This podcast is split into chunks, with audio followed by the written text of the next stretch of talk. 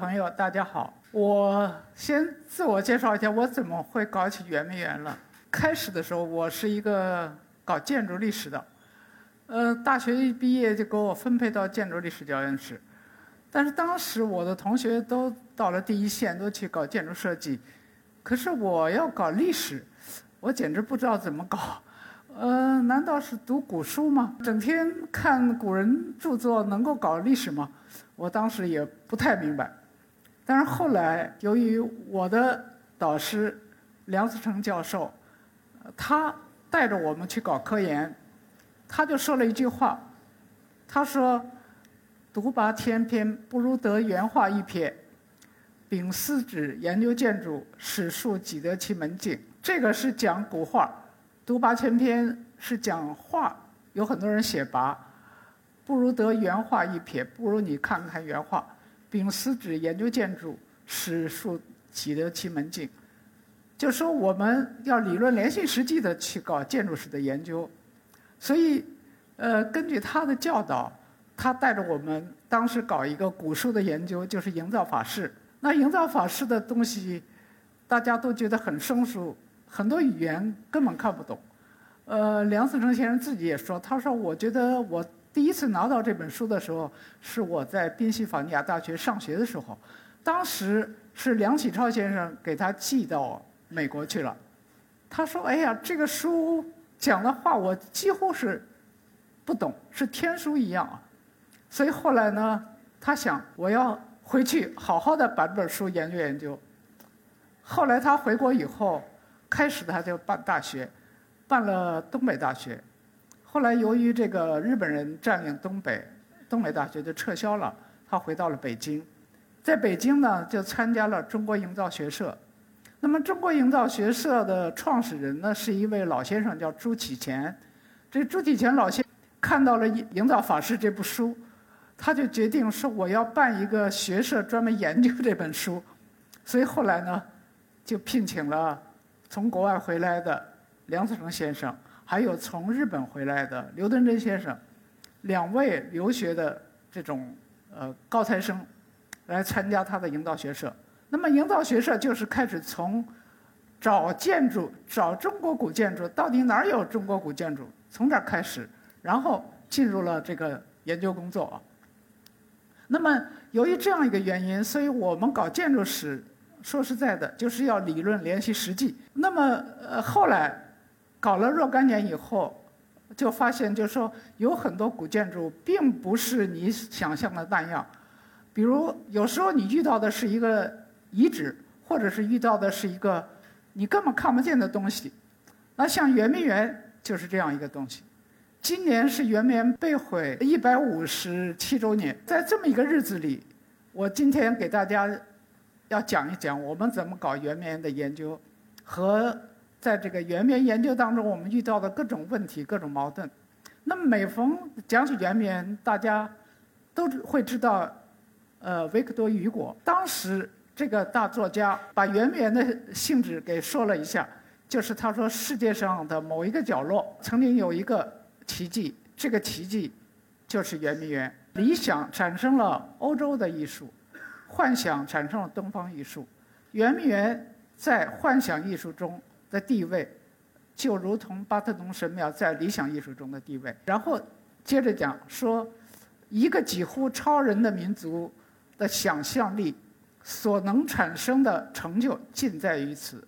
但是由于两个强盗给我们烧了，一个是放火，一个是抢东西，所以只有雨果在我们那时候东方非常混乱、中国非常弱小的状态之下。替我们发出了正义的呼声。确实，当时我看到一些文献记载，也不仅仅是雨果一个人啊。呃，在法国的报纸上也登载了英法联军烧毁的事情，也有很多法国的民众反对他们这样做。但是，毕竟我们的圆明园被烧毁了，那么圆明园烧毁了以后，圆明园的遗址就变成了一片废墟，在。嗯，外地的人都不知道具体的位置，所以我还要放下。圆明园是在北京老城区西北郊十公里左右的位置。那么在这个圆明园的整个建设过程，它是前后经过了一百五十年的时间。呃，最初的时候它并不是一个完整的皇家园林，只是一个皇子一个私家花园。这个皇子就是胤禛，就是雍正皇帝。雍正登基以后，就开始大规模的建设，那么就形成了皇家园林。我这张图就可以看到圆明园的变迁，用橘黄颜色画的都是圆明园的这个呃天建的新建筑。到了后来，基本上这几朝，从雍正到乾隆到嘉庆到道光到咸丰，一直这几朝五朝下来，呃，当然天建的新建筑就越来越少。呃，奠定基础的可以说是雍正和乾隆年间。圆明最广的时候，可以说有“圆明五园”这种称谓，这是历史地图上曾经写过，呃，文献里也有。那么这个圆明五园包括在东南侧有一个西春园，在西北侧有一个春熙院。这西春园和春熙院现在都另有主人了。呃，西春园就是我们清华大学的一部分，春熙院已经目前被。住宅区啊，什么铁路啊，什么道路啊，都给占了。所以呢，目前的圆明园只有三个园子。那么这三个园子，实际上建成的时间不一样。最早的时候呢，是这个雍正时期的啊。那么雍正时期的只是很小，但是雍正时期开始建了很多景观。这个景观类型很多啊，我这儿随便列了，把它的分分类吧，一共有九种类型可以说。那么这九种类型景观，实际上它不仅仅是一个玩的地方，而且是具有很深的文化内涵。但是它被烧以后，国人对它知道的可以说是太少了。我们曾经搞过一次网上调查，叫“我说圆明园”，结果大多数人百分之九十的人就说两句话：第一句话，圆明园是爱国主义教育基地；第二句话。圆明园是帝王骄奢淫逸的场所。呃，这第二句话就非常的成问题，是吧？是不是帝王骄奢淫逸场所？那么我们感觉到，就是圆明园，呃，它作为五个五个皇帝都在这里临朝理政，雍正、乾隆、道光、嘉庆、咸丰，到一八六零年被毁。那么这五朝皇帝是不是在那里骄奢淫逸了？通过研究呢，我们感觉。圆明不像这个网上大多数人的这种认识啊，呃，实际上圆明是一个当时皇帝临朝理政为主的这样一个园林。那么这样一个园林，它所有的这个景观的设计，可以说跟这临朝理政的需要是密切相关的。呃，它也有游乐设施，但是这游乐设施不是呃简单的皇帝自己在那儿自我欣赏。所以，根据这样一个状况，我们觉得我们呃写了很多文章叙述这些东西，但是一般的群众、一般的老百姓是不知道的。那么，我们觉得有必要把它做成一个数字化的。在研究过程中，我们就探讨能不能做数字化。二零零九年的时候，呃，第二年是二零一零年圆明被毁一百五十周年。那么，我们说我们来一个，争取一百五十周年，做出一波来。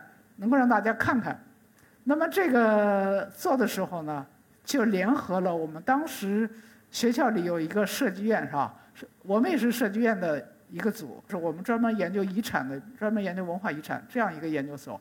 那么还有一个研究所，它叫做数字城市研究所，那么它就是搞数字化，所以我们就拉它一起说，那就一块儿做吧。这样一块儿做，但是有一个要求，不能够随随便便的拿一张照片或者拿一张图画。拿一张古人画的画就贴上去，一定要在我们这个科研基础上，完全用三维的办法来表达建筑，而且要求我们每一个有依有依据的，你也要根据这个依据来做。所以这样呢，就是不仅要做一个房子的某一个形象的三维模型，而且要把它的环境关系、山水的关系、山的高低。呃，大小都要做出来，所以就提出了一个很高的要求，就列了这个表。所以这个，所以这个数字化的人就觉得，哎呀，很头疼了。你们这样要求我做，我本来做一个房子，我做三千个面到两万个面就已经很不错了。结果我们这么一要求，他们最后做了两万个面到十五万个面，就花了很大的工作量。但是呢，这样做了以后，就结构做出来，呃，屋顶做出来，瓦做出来，门窗做出来，而且把这个花草也都做成三维模型。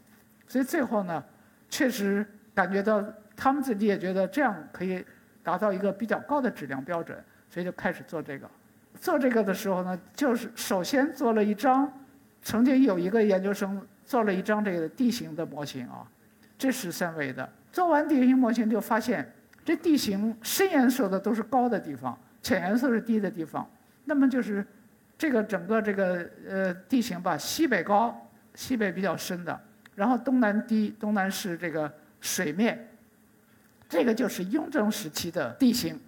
实际上，雍正时期在做这个圆圆的时候，他也请了一个风水师。给他看风水，风水师说你选的这块地可以，呃，原来他在这里是一个小园子，那么现在呢要变成一个皇家园林。他说你这个呃风水很好，他说西北高象征中国的昆仑山，东南低象征中国的东海，所以呢，雍正说那很好，我就把这个圆明园，把它做成我的家，同时又是我的国，就是中国，他就是。效仿了中国的版图来做这个圆明园。那么在这样一个条件之下，他就自己发出一个谕旨，他说：“我要在圆明园临朝理政，你们该报的奏折都要报上来。我跟在故宫一样，没有什么差别。所以这样呢，就是首先他要扩大圆明园，所以就建了所谓的朝寝建筑，就是外朝，这些就是外朝的位置啊，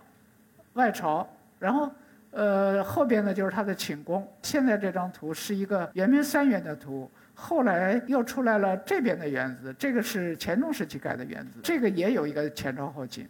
这个齐春园是嘉庆时期完成的园子，也有一个前朝后寝。最开始皇帝办公都在这儿，那前朝后寝就在这个位置了。那么乾隆当时他想，他说我退休以后就不能住在圆明园了，那我得给自己盖一个园子，所以最后在乾隆。十年开始吧，他就筹划说我在呃这个东南边，我给自己盖一个园子吧。后来呢，他就觉得我前边这些地方本来有很多皇亲国戚的小园子，不太方便，所以我把它收回吧。结果就收回了其中的一些主要的园子，最后就变成了我们现在大家进圆明园时候走的大门就在这个位置。但是这个叫齐春园，这不是圆明园大门，圆明园大门在这边。现在还没有建，还目前还是遗址的状态。为了研究这个问题啊，这个皇帝在这里临朝理政，是不是每个皇帝都住在圆明园？我们当时有一位博士生，他就每天骑着自行车从清华到呃第一历史档案馆。第一历史档案馆在故宫里边啊，故宫的西边西侧。结果到那就天天看起居注，看看皇帝到底在这儿住了多少天。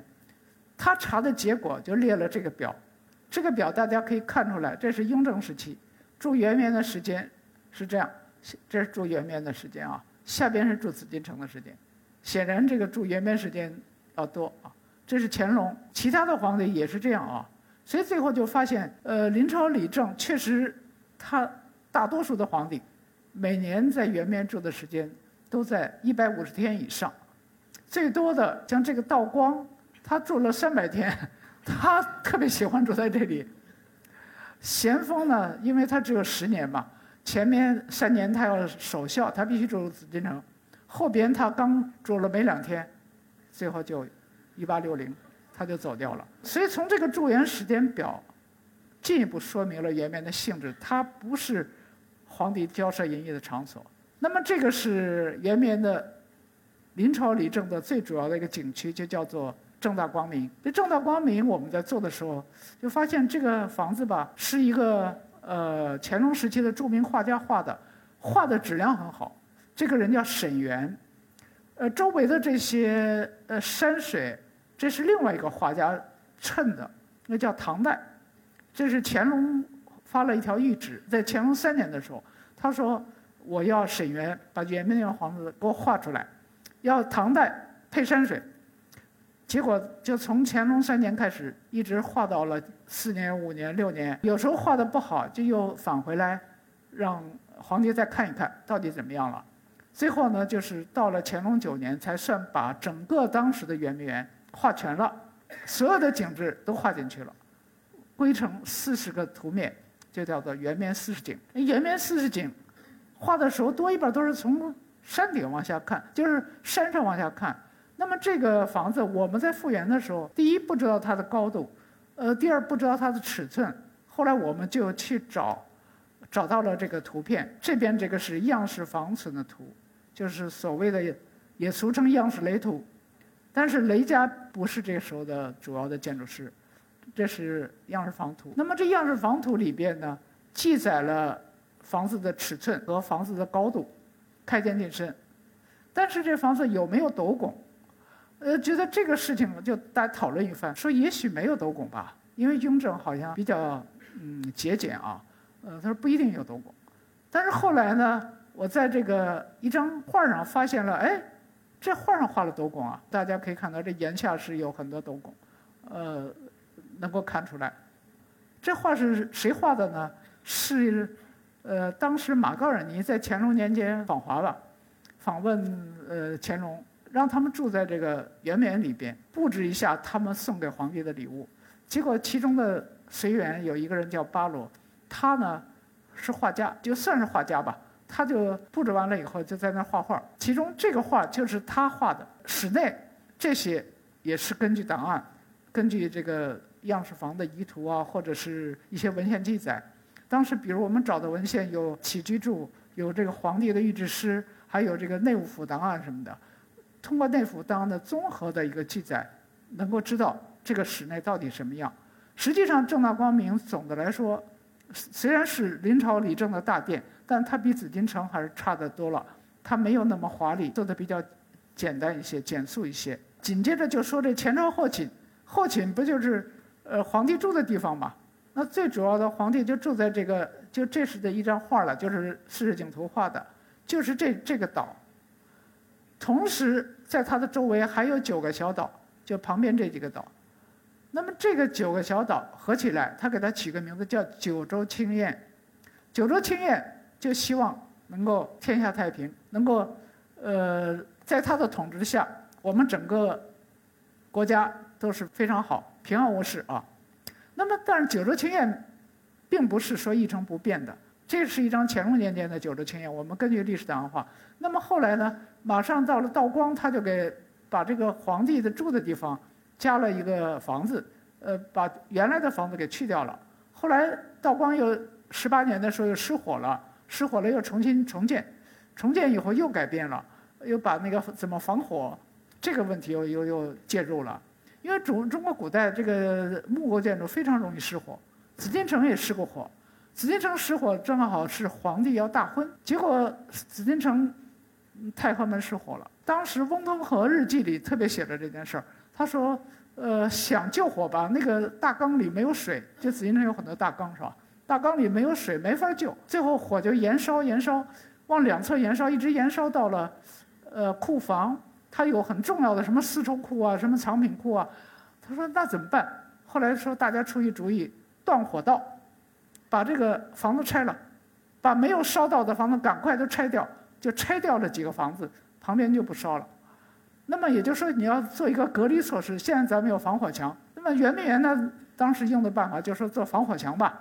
就就做了防火墙，但是做完防火墙以后，就是九州清晏这区就整个就不是那么好玩了。所以这样呢，就说这些一一百五十年间的变化，在这个圆明园里是很多很平常的，很多的这种这种情况，我们觉得只好用这个数字化的办法，可以能能让大家知道一个知道一个比较真实的圆明园。那么前一段有人就提出来说，我们现在国家富强了，能不能复建一个圆明园？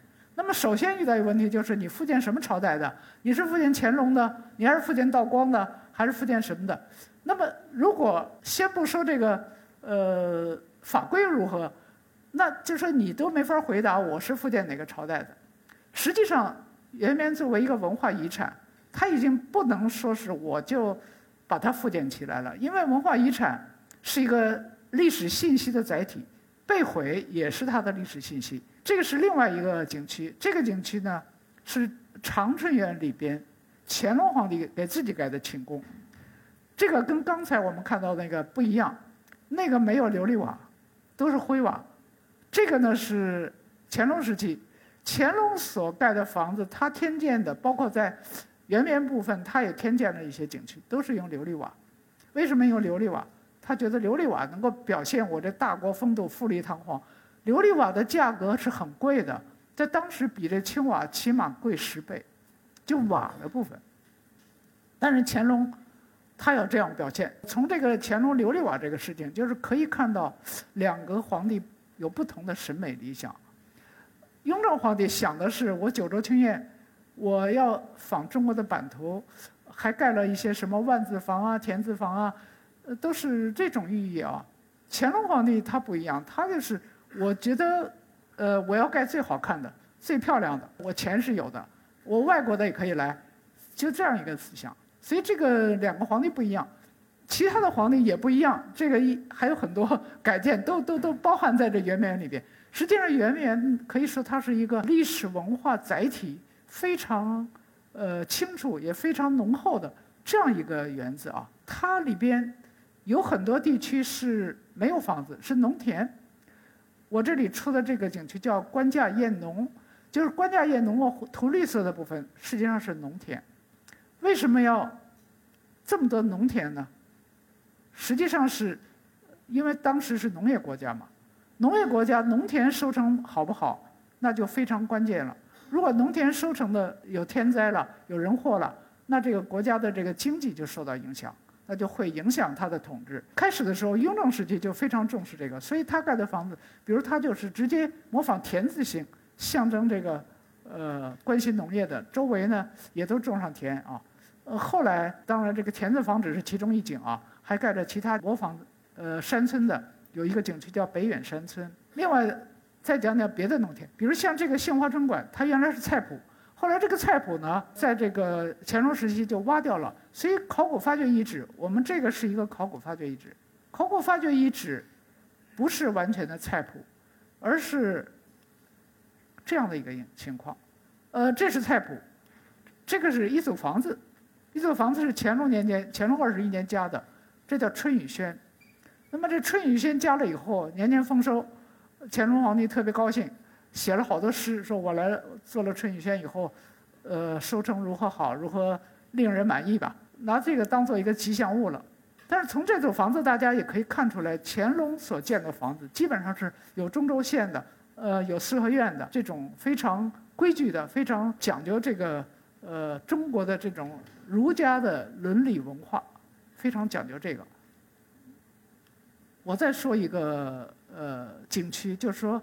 这个书院、书楼、书屋，这种类型的景区在圆明园里特别多。挂名书院，比如有呃碧通书院、汇芳书院，呃，其他的书屋的有二十几处，各种各样的书屋。那么这些书论书院、书屋，当时是皇帝等于自己要很好的做一个好皇帝，自己要求自己吧。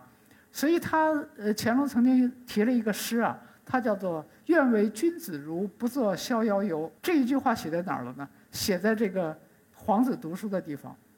那么，呃，那么他这个“愿为君子如”，实际上也表示他自己的一个心态。他说：“你们将来这皇子长大了要做君子，那么我现在也要做一个有文化的圣王，要做一个好皇帝。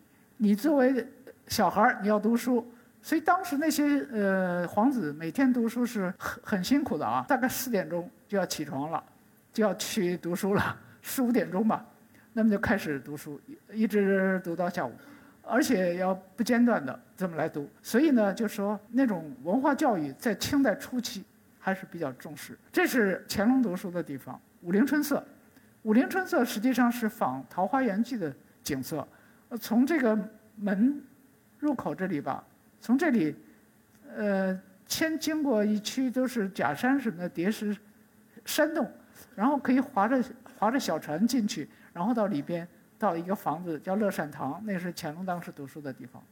他还写过很多文章，所以出过一个《乐善堂集》，就是在这里写的。另外就是最大的一个藏书的地方叫做文渊阁，大家都知道《四库全书》是乾隆年间编的，那么呃，在他编之前，实际上呃原来也编过《古今图书集成》，从康熙时期就编编到雍正出版了。后来呢，他又接着就编《四库全书》，《四库全书》乾隆三十八年开始编，那么同时也就开始盖房子。这个房子是仿宁波的天一阁，他觉得这个长寿楼天一阁是呃现存的，当时他认为现存的最好的。那么这天一阁的有个特点，就是这房子不是五间，是六间，这象征着天一生水，第六成之，就说是一个古代文献里讲的这句话。所以呢，这个也就变成了六间。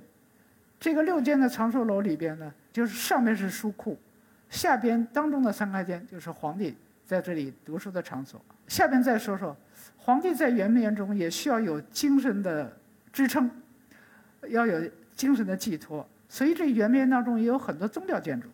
这宗教建筑，我就举两个例子吧。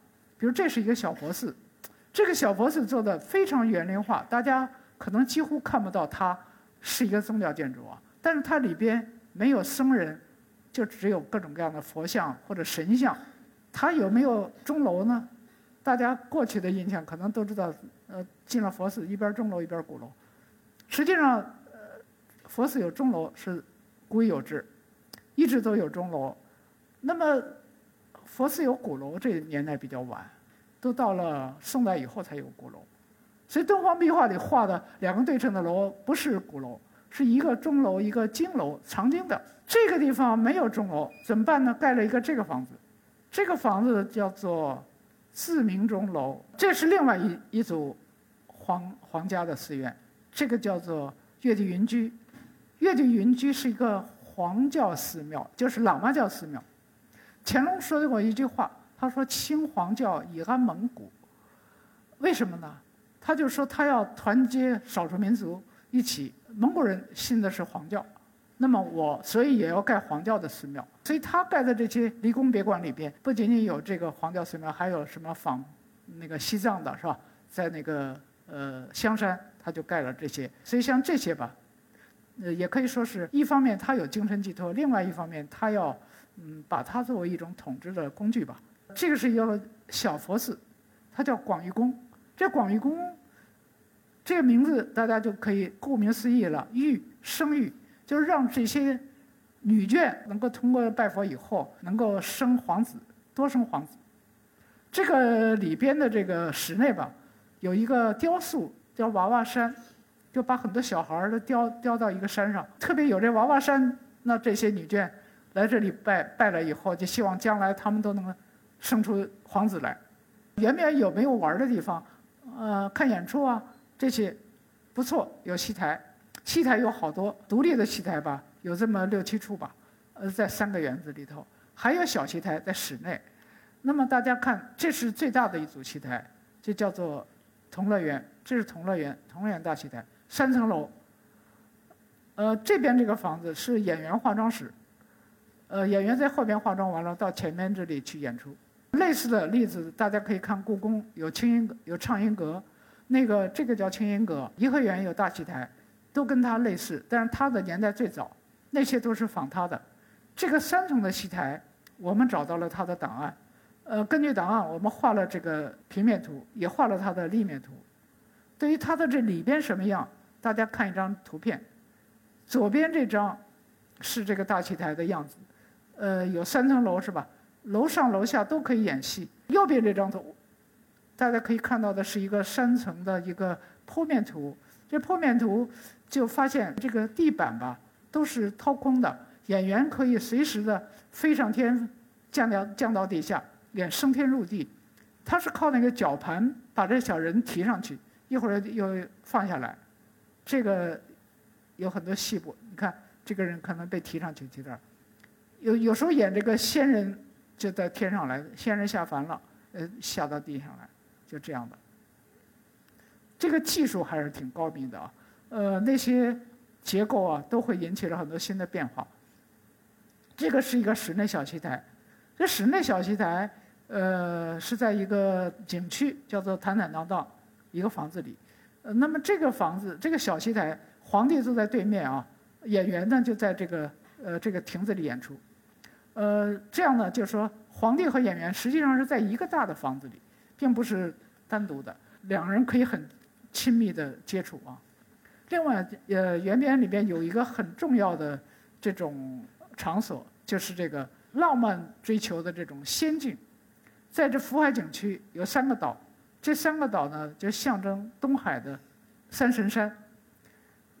那么类似的这个还有一个景区在在这个长春园，这长春园这个景区叫海月开金，它也是周围都是水，然后中间是一个房子，一个三层楼阁，是想象中的这个仙境。这仙境呢，就是前后有变化啊。后来又被道光时期就拆掉了它周围的样子，大家可以看到，原来很丰富，有很多廊子围绕啊，前面还有牌楼，后来变成了只有中间部分了，后来被毁了。为什么呢？因为道光年间经济不好，没有钱了，呃，破坏的房子他也他也不再重盖了，所以就这样就就就变成这个样子了。这是另外一组叫方壶胜境，也是一个。仿仙境，把它做的五颜六色的琉璃瓦铺在这种屋顶上，非常漂亮。盖完这个组以后，呃，当时乾隆非常感慨，他说：“呃，我觉得秦始皇非常可笑，他跑到东海去求仙，东海哪有仙境啊？仙境就在我的园子里。”他觉得秦皇太可笑了。再说说这斜坊景观啊，呃，圆面里有没有斜坊景观？也有。当时比如像。杭州仿了西湖十景，那么西湖十景里头，其他有的就很简单，盖一个牌楼就算了，就写上一个名字，比如“柳浪闻莺”，写一个牌楼就成了。可是有的景区就仿得很实在，比如像这个曲园风荷，这就是仿杭州的这个曲园风荷。那么这个曲园风荷是原来是一个造酒作坊，大家都知道，它是一个很朴实的那样一个房子，所以这个图上大家看出来没有彩画，没有油漆。是一个很朴素的一个农家造酒的那么样一个样子，但是现在比起来，目前大家去杭州可以看到全风河都重建了，重建的人按照今天的思想画的彩画非常多，颜色非常多，而且很复杂，所以我觉得呃大家可以敦促这些呃重新搞仿古建筑的人好好研究研究历史，嗯，这样才能把这个东西建得比较好。这组建筑它是仿这个呃。扬州的一个叫做曲园，这个曲园呢，在也在长春园里头，在它的名字叫建园。可能目前大家都知道的，这是西洋楼景区，在座的人都看到过这张图片。但是整个西洋楼并不是这个样子。那么这个西洋楼景区在圆明三园里边所占的建筑面积，也就只有百分之二。实际上百分之九十八是我刚才讲的那些景区。这百分之二里边，确实反映了一种新的，呃，可以说是文化交流的这样一种特色。可以说，在乾隆年间，他的思想还是比较开放。当这个传教士向他宣传这个西洋有喷泉，西洋有有这个呃各种各样的建筑，他就接受了。那么他接受了以后呢，就说那我就盖一盖吧。那么盖完了以后，乾隆很满意了啊。但是他说了一句话，他说：“中国之大，何其不有。”就说我这么大的国家，我什么都可以有，天下什么东西不可以拿到我这儿来？仙境也拿来，这外国的也可以拿来，好像那种心态啊。他在做这个西洋楼的时候，请的是这个传教士来做，那传教士并不太懂得这个西洋建筑，正好当时是巴洛克时期，那么就按照巴洛克找找到一些例子就模仿，但是他觉得中国人会不会去接受呢？就提出来说，会不会能把中国的东西融进去一些，才能更好一些？在一八在一八八七年吧，被毁以后，有一个摄影师就去拍了这个西洋楼的老照片，就发现这个西洋楼的老照片吧，这里边他描写他说西洋楼五光十色，嗯，觉得看了以后特别的美观，特别的漂亮，特别是在蓝天白云的这种环境里边。西洋楼显得格外的绚丽多彩，那么这绚丽多彩到底是什么意思？我们当时读他这个的时候，就感觉就说他为什么说西洋楼绚丽多彩？为什么说五光十色？那么我们说能不能去圆明库房去找找有没有什么东西跟这西洋楼有关系？最后就在西洋圆明园的库房里找到了琉璃构件，这些琉璃构件发现都不是中国的传统花纹，怎么都是西洋的样子？后来在这里一对照，哦，原来这个琉璃构件，比如像这个是一个瓶子，那么它这儿也有瓶子，这瓶子就是这样的，就是一个五彩的。所以就发现，原来这个西洋楼是一个五彩西洋楼，并不都是大家认识的这种所谓的目前欧洲看到的西洋楼，实际上是带有中国琉璃装饰的。而且这些琉璃装饰，呃，不仅仅做屋顶，还做了窗套、门套，还做了这墙壁上的装饰。所以看起来，他得出那个结论不是偶然的。这个是海盐堂另外一组，由于这个十二生肖被拍卖。兽首被拍卖，可能基本上中国人都知道啊，呃，但是这个喷水怎么喷的？怎么把这个水能够让它喷出来？是中国什么机械呢？原来搞中国建筑研究的人一直提出这个问题，不知道到底是怎么弄的。后来呢，最后结果我们就跟外国的一个专门研究巴洛克建筑的一个学者合作，就研究这个。他呢说我我仔细要。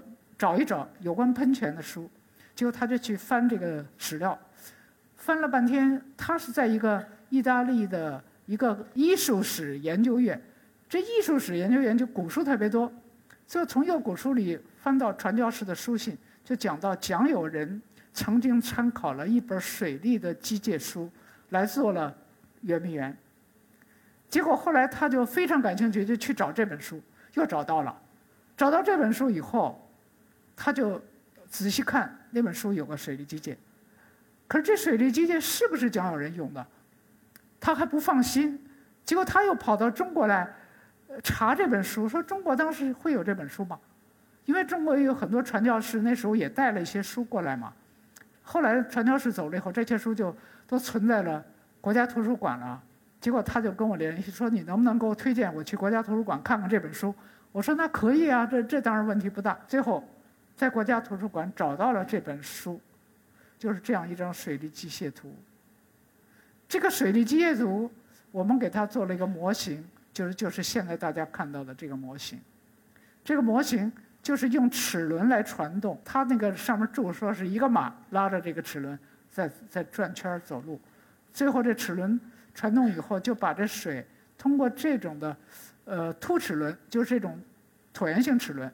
呃，三个不同的椭圆形齿轮在动，然后就把它给从地下把水提上来，提上来以后就注入到这西洋楼的那个景区的一个大方土台子。大家现在看到一个大土台子上面，那个是叫蓄水楼，注入到那个里边，然后利用这个高差的势能，把这水喷出来，最后实现了这喷泉。最近考古发掘也发掘出来那个下水管了，我们这个还。用探地雷达给它探了一遍，确实有下水管。那么这些下水管，后来考古发掘正巧，他们就发掘出来都是铜的水管。如果要是铁的水管，大概都锈的可能没有了，可能探不着了。结果发现了铜水管，在样式雷的一些图上也有的画了局部的画了一些西洋楼的这个水管的位置，但是不全。可是这次我们都找到了，我们呃给它探地雷达都找到了，通过。刚才大家看到的这些景观，那我们就会得到了一个答案：这个不仅仅是交涉淫逸的场所，是吧？这个被当时的呃欧洲给予很高的评价。这是法国传教士蒋友仁，呃，法国传教士呃王志成写的这个，就说圆明园好比是一个万园之园，因为他看的景色非常多，他也形容了很多。后来别的传教士也写了很多。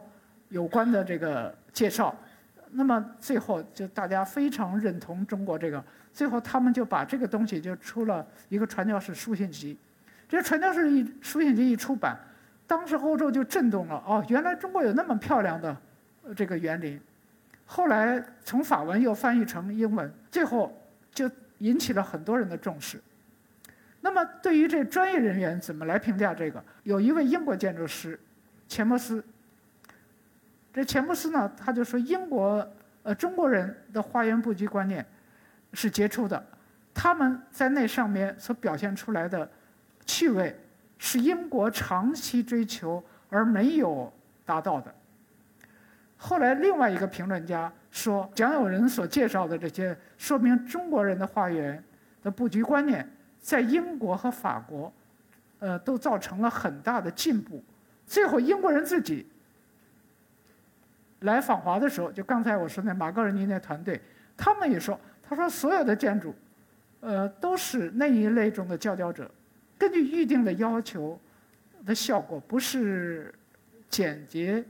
就是这个富丽堂皇、间隔合理、恰到好处、互相能够衬托，所以我们说圆明园在这个造园史上，确实是它是取得了非常辉煌的成就。可以说它在世界造园史上，在世界文化史上也都展现了非辉煌的光辉。所以我们今天在圆明园建成三百一十周年的时候，我向大家介绍了圆明园。我希望有更多的人能够。参与到我们这圆明园的研究中。如果你们发现了哪里有圆明园的图样或者有圆明园的照片，呃，大家都提供到网上，还可以让我们进一步再研究。那么我自己通过这个圆明园的研究，也觉得好像有一种难以割舍的这个情怀，这使我想起了我的老师梁思成先生。他在临去世的差不多前半年多一年吧，他身体已经很不好了，他。听说北京有一个西直门，这西直门呢是在元朝建的，发现了元朝时候的西直门的城门洞。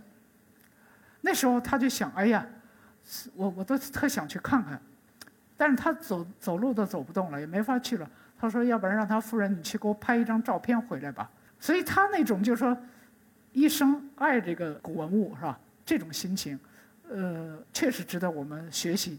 我自己也感觉，我说现在圆明园的东西，我已经跟他结下了不解之缘了。